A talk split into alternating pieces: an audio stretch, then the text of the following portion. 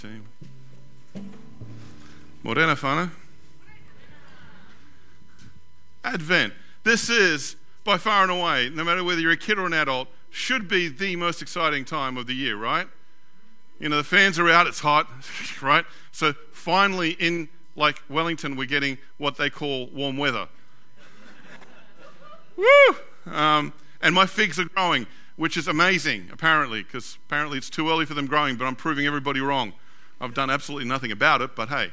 Um, so Advent is here, and it's interesting when it comes to Christmas for us. It's almost like this kind of bubble that kind of drops into the real world where we can hop into it for a little bit and then hop back out, right? This cool story, um, this sterilized story of this uh, young couple and this little baby in a manger and the joy of Christmas and all. And then the 26th, we're out shopping because that's when the specials are on, right? But what we do with that story is we don't actually drop it in the real world. It kind of exists outside of it. It's like this pause. If you're in the northern hemisphere, it's even a bigger pause because you don't have summer holidays. It literally is right in the middle of the year. So it becomes this momentary pause rather than just taking in the importance of how this story impacts our everyday life today. Uh, N.T. Wright says this That's the trouble with how we've treated Christmas these many years. We've screened out the emperor, and so we've missed out the point of the angels. The Christmas story, like Isaiah's prophecy, isn't about an escape from the real politics and economics of empires and taxes and bloodthirsty wars. It's about God addressing these problems at last from within, coming into our world, His world, and shouldering the burden of authority coming to deal with the problems of evil, of chaos and violence and oppression in all their horrible forms. And only when we look hard at those promises and come to grips with what they really mean are we able to grasp the real comfort and joy that Christmas does truly provide. Otherwise, we are purchasing a false private comfort at an inflated cost of allowing the rest of the world to continue in its misery. It's a very powerful paragraph there by N.T. Wright. And that's unfortunately what we've done, not consciously, but we've kind of treated like Christmas like this bubble. And some of the things I've heard say before is like, well, you know, we're in the real world now. It was very different from back then. You know, we've got a lot of stresses today, we've got a lot of issues going on. But some of us don't realize how stressful, how intense, and how very much like today the time Jesus was born was like. Now, if you've been here for a number of uh, months or years, you will know that I like to dig into the history of stuff. I'm not going to repeat some of the things I've done before, especially along the lines of the, of, of the Jews and what they've gone through, but I do want to just stop a moment and give you an idea of what that period was like. They call it the intertestamental period. It's a period from about 420 BC when Malachi was written to, to about the appearance of John the Baptist. Um, and, and it was a really tumultuous period. Alexander the Great appears, conquers most of the world at that point, or the known world in that region, converts the whole region to Greek. And it's amazing the changes. Then this other massive empire, you know, is brewing. The Romans are coming. The Carthaginians, who were down south, was another very strong empire that was then destroyed by the Romans. There's a lot going on. But for the Jews in particular, there was some major upheavals in their own society. They um, had to deal with uh, a mass exodus of their own people. Since the Babylonians had come in and taken their land and brought them into exile, their people just kind of slowly started spreading out around the Mediterranean. At about 200 BC, they, they get to Rome and they actually form quite a, a, visible and, and a presence in Rome. And they were pretty well respected by the Romans themselves. They called it the Jewish diaspora, the, they, they just kind of went out everywhere. And in fact, at a certain period, there would have been more Jews outside of, you know, uh, Jerusalem and, the Holy Land than there were, in, in, you know, elsewhere. It was amazing what was happening there. And that also brought on some other changes. The first synagogues. All of a sudden, you can go to your own local mini temple kind of thing. Wasn't a temple, it would have been heretical. But the scriptures were held there, and they can go and listen to a rabbi teach in a building. And in Rome, there were several synagogues, but they were all over the Mediterranean. And all of a sudden, these little places are starting to pop up everywhere. It never happened before. This was the first time. Also, what was impactful was that the Hebrew language was beginning to be, uh, become uh, less spoken, and Greek, even amongst the Jews, was becoming their primary language. It was in this point that the, uh, the Septuagint was written, which is a collection of, um, uh, of the Old Testament, basically, in, in, in ancient Greek, because they were noticing their young kids weren't growing up with the traditions of us, you know, and they were learning this kind of horrible Greek language, and we are getting all put out of shape because it should be Hebrew. We're Jews. Why are we speaking this Greek stuff? But of course, the young people win because they change society and sooner or later, everyone's speaking Greek. Big, big changes. The um, other changes that we had was the Maccabean revolt. Uh, the, the Jews since Babylon, which is about 580 BC, were under the yoke oppression of another nation. They weren't independent. And at about 166 BC, the Maccabean revolt occurred they rebelled against the Greek overlords and they won what was basically a guerrilla warfare. They were vastly outnumbered, but they won. And for the first time in almost 400 years, they were their own independent, run state, their own country. They had their own kings, their own leaders. It was amazing. They were so, oh, yeah, this is a whole new period for them, right? Then, of course, uh, the Romans come along which actually is thanks to the Jews that the Romans come along. But the Romans weren't just an oppressive empire. The Romans, to the ancient world, the impact they had on the people there, think about it this way it's like the internet and how it's impacted us today. Now, most of you don't remember this. Um, actually, maybe most of us do. Uh, we didn't grow up with the internet, right? When I was dating Monica, I had to write her a letter. And the thing is, I was living in Rome at the time, and to write a letter through Italian post was kind of dodgy. Because the Italians, you know, they're kind of blase about things. Oh, here's a letter. We'll, we'll see when that gets there, right? So I used to get on my moped and go to the Vatican because the Vatican had their own postal system, and I could be assured that Monica will get her letter within a week. You imagine sending a text today and have to wait a week before it gets to the other person. And then I would wait patiently because it'd take a week for her to get it, and then it would take her sometimes a little more than a week uh, to get back to me. Um, and, and so it would be like two weeks where you kind of think, because you couldn't afford to make a phone call. My first month, uh, uh, I was in Rome, Monica was in the States. The first month, I just kept calling her every day. We had a $1,100 phone bill in 1992 which is like $20,000 today. so my mother made sure I wasn't using her phone. Uh, technology back then, you know what the greatest thing was? Having an extension cord for the phone. I was like, where's the phone? Who's taking it? Follow the lead. yeah. The Romans, what they did is they just changed everything. Romans were exceptionally efficient. They wanted their message to get across to everyone promptly. So they built roads, they put governors in certain areas, they made sure they had runners everywhere. So all of a sudden, what news would take months to get to you was getting to you in weeks. Now, I know today we think weeks, it's still like months, isn't it? Back then it wasn't. And that created actually a lot of efficiency and, and great stuff, but it also created a whole lot of anxiety.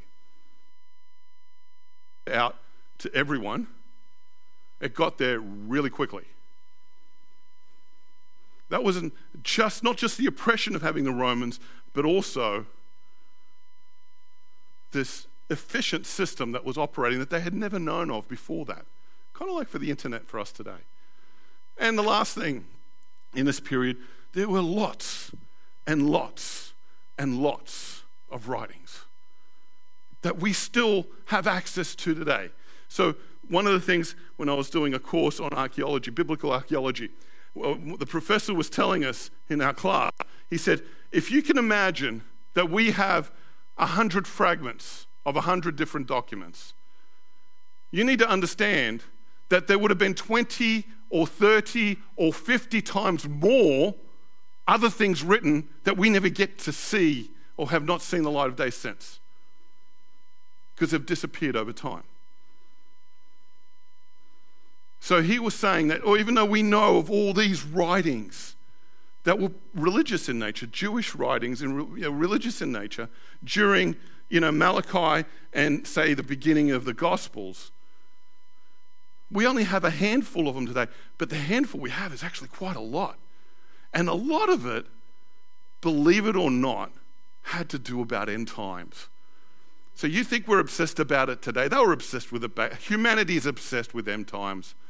There's no way around it. This is just one little list of all the books we know that we actually have fragments on. One of them sounds like he's come out of Transformers. Metatron, right? All these books are talking about end times. And why was this happening? Because before then, there wasn't. You'd have Daniel, you'd have Isaiah, you'd have maybe the odd um, uh, rabbinic teachings around it. But all of a sudden, in this period of time, they're talking about end times. Uh, I mean, there's something going on in society at this moment that's driving them to be worried about the end is coming. We, we forget because we so get caught up in our own world today that we think that we are in the end times. And you'll get all these books coming out about it, and, and it's almost arrogant for us to think that the end times are now. Let me tell you, every generation, every era has thought it was the end times. Even beyond the 2,000 years that I'm talking about now. These guys absolutely convinced of it. And there's two reasons why. It's these two reasons. What actually sparked the Maccabean revolt was Antiochus IV wanting to convert all the Jews to the Greek pantheon of gods, he went into Jerusalem, he went into the temple, and he placed inside the Holy of Holies a big statue of Zeus. Now, when you do that to rabid religious folk, you know what's going to happen, right? Forget about vaccinations. Forget about any other thing you want. This made them all go really mad. And there was no time for protest. They were going straight to war. And that's what they did, and they defeated him. But the problem was, at this point, there were a lot of prophecies before Antiochus coming in, including some out of Daniel, that said to them that the end times will come when this person, this what we call today Antichrist, had other names for it, would enter the Holy of Holies and desecrate it. So Antiochus IV did this, and a lot of people thought, even though they'd won the war, even though they'd won, they were thinking, okay, now it's going to happen. Because that, that happened in our temple. The problem was it didn't. And uh, fast forward a few years, in the middle of their own civil war, the Jews had a battle between each other, between what we know as the Pharisees and Sadducees. Hyrcanus and his brother Aristobulus. The two of them were fighting, and they had factions. And one of them called the Romans in to help out because they were losing. But the Romans don't help out. The Romans like, sure, we'll help out and we'll take everything. So Pompey the Great comes down with, with the famous uh, Third Legion of the Roman uh, garrison, wipes out any resistance, walks into the temple, walks into the Holy of Holies, and bam, right there in the middle, puts the Roman standards and walks right back out. What do you think they're going to be writing about again? You can almost sense, feel the anxiety of the Jews at this point. The stress. Is it any different from us today? I don't want to minimize what we're going through today uh, actually, it is stressful. Yes, it is. Actually, anxiety levels are high. But we can't negate that this is the world that Jesus chose. This was the time Jesus chose to come into. He chose to come in at a time when these guys are freaking out and all these writings are going on. But this is the interesting part about all of this. When Jesus comes in, they're waiting for this Messiah. They're waiting for this moment for someone to liberate them, to bring heaven on earth. They're waiting for these empires and these foreign nations to be thrown out. They're waiting for God's glory to come out and show the whole world how wrong they are. But Jesus begins his ministry with this, this, this verse Repent, for the kingdom of God has come near. The kingdom of heaven has come near. Rather than pointing his finger to the Romans and the Greeks, he's pointing at us.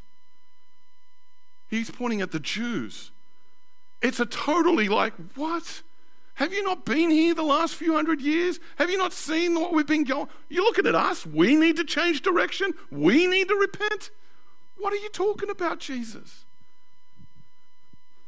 And sometimes for us Christians, I think, you know, actually, Christmas is a time for us to remember not just why Jesus came for the world, but why he came for us.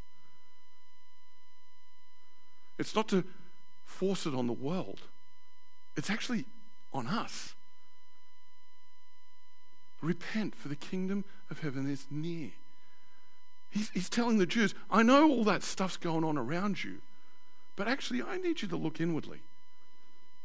In 19, I think it was 1912, the Daily Mail put out I've shared this before, but I'll share it again. They put out this uh, uh, front page um, uh, uh headline, and, and the whole world was brewing for war, right? You know, they knew something was going to happen. They were all on edge. Every, you know, they're all, there was a lot of anxiety again. There's a lot going on in that first, you know, decade of the 19th, of the 20th century. And, and the Daily Mail did this. They said, What's wrong with the world today? And, and G.K. Chesterton responded, I am. Actually, he said, I am yours truly, G.K. Chesterton.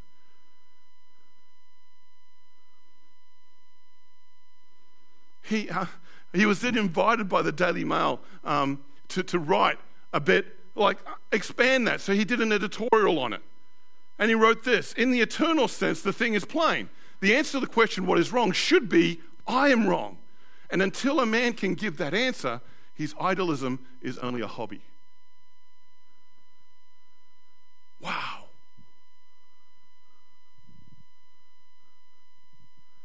Wow. And, and, and, that's the very purpose of Christmas God coming to earth, sure, to bring salvation, hope, reconciliation. But we need to look at it ourselves first. we need to look at ourselves. And this is um, a photo. Monica and I were just outside of um, Jerusalem. Our back to our back was um, is the temple and the city of Jerusalem. Over here on, on your right is the city of Bethlehem, and on your left is Herod's palace, the Herodium. Jesus had three points to choose where he would be born. He could have chosen the great city of Jerusalem with the temple and with all the, the, uh, the Pharisees and the Sadducees, the, the teachers of the law, all the center of Judaism right there. Or he could have gone across in the seat of power, but he chose a little village. I mean, the Herodium was huge. You can't, yeah, you see a little bit of it. But Herod had his own palace with underground fortifications. He had this whole little village built around him to protect him, and everyone in the region could see it. But Jesus chose a little town in Bethlehem. That needs to speak enormous amount to us today. He chose that over all of it because he wanted to speak to the people.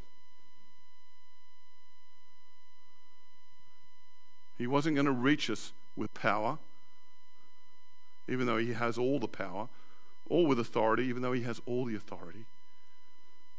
He went to the places where people would have least expected anyone who was coming to save the planet to be.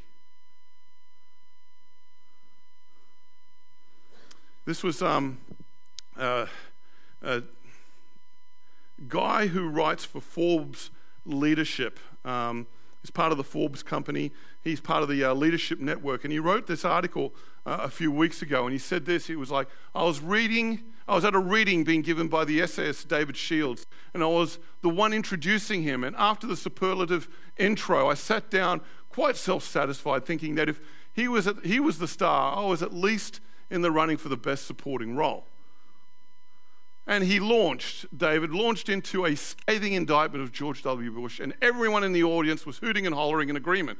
Not only were Shields and I better than everyone else, but everyone else was definitely better than Bush.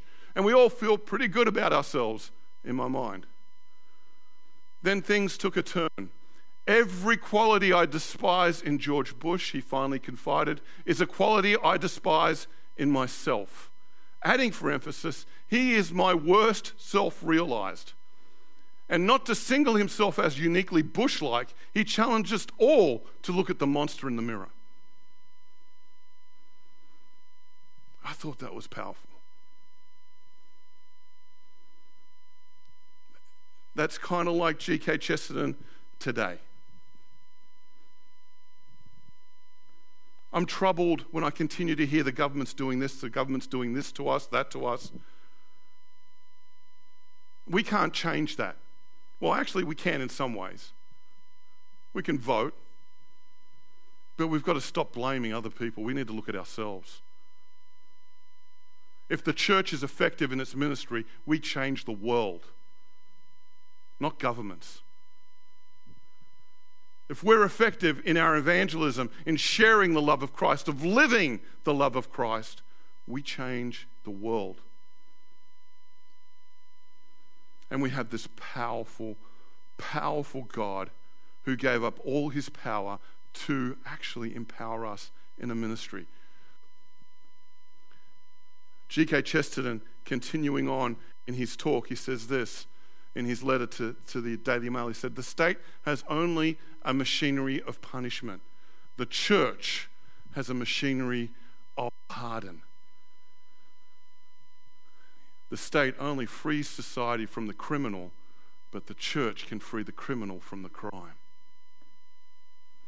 We have this powerful ministry that can change the world. It all begins on Christmas. In 2 Corinthians chapter 5, verses 18 to 21, all this is from God who reconciled us to himself through Christ and gave us the ministry of reconciliation. That God was reconciling the world to himself in Christ, not counting people's sins against him. And he was committed to us the message of reconciliation. We are therefore Christ's ambassadors, and though God were making his as though God were making his appeal through us, we implore you on Christ's behalf, be reconciled to God. God made him who had no sin to be sin for us, so that in him we might become the righteousness of God. We have this ministry of reconciliation going on in Colossians chapter 1. For God was pleased to have all his fullness dwell in him, and through him to reconcile him to himself all things, whether things on earth or things in heaven, by making peace through his blood shed on the cross. This notion of peace begins in the blood of Jesus Christ, begins in this ministry of reconciliation begins with God living in us and sharing that with those around us. This is peace. Romans chapter 5, verses 1 to 2. Therefore, since we have been justified through faith, we have peace with God through our Lord Jesus Christ, through whom we have gained access by faith into this grace in which we now stand.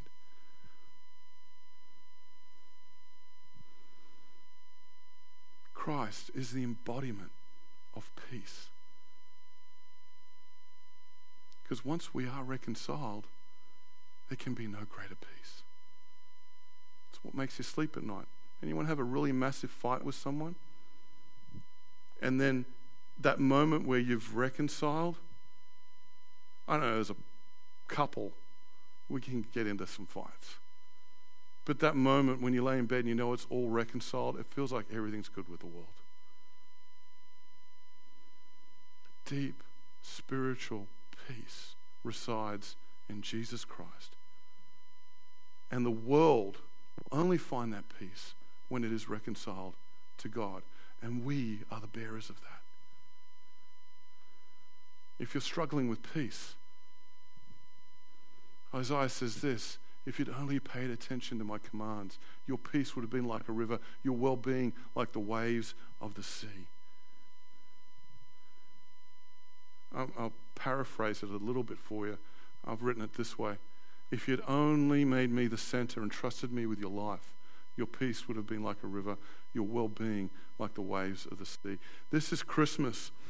Don't just think of the baby, don't fall into that bubble of just completely and absolutely cutting out what's real and what's not.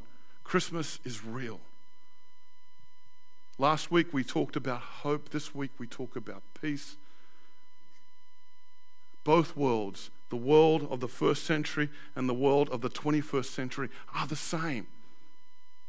Both are struggling with, with purpose and anxiety and stress and governments and leaders and wars and famine and pestilence and pandemics and all these things. But Jesus came to show, to bring, and to reside peace in our lives. That's what Christmas is all about. Don't treat it like a bubble. Ask for it and claim it for your life. Amen.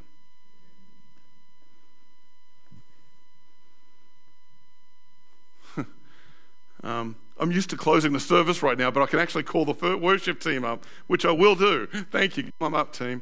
And as they come up, let's just bow our heads for a moment. Um,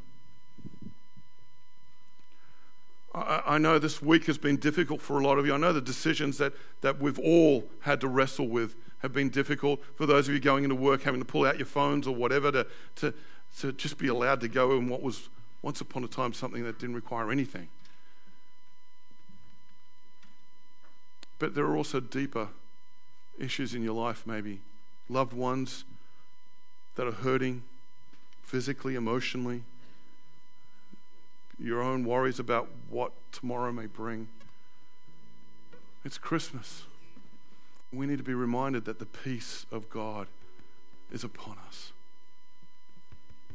Let me pray for you. Father God, thank you for Jesus. Thank you for your Son. Thank you that we have a place to lay our burdens on. As in Jesus. That at this time of the year, which is, it is an exciting time, it is a time when we can look for some time off we can look for maybe some presents. Uh, for some of us, actually, it's not such a good time. It's a time when we're remembering loved ones and missing loved ones, or loneliness, or, or even hurt and pain. Father God, fill us, Lord, with your peace as your people, we're called to this ministry of reconciliation, of reconciling people to God. But Lord, help us to reconcile with you. That before we point and look in the wrongs of others, help us to look at ourselves, at that monster in the mirror. At this time, Lord, we pray for your peace in our lives and in the life of our church and even more so in the life of our community, Lord. May this be a time of reconciliation and peace. We pray this in Jesus' name. Amen.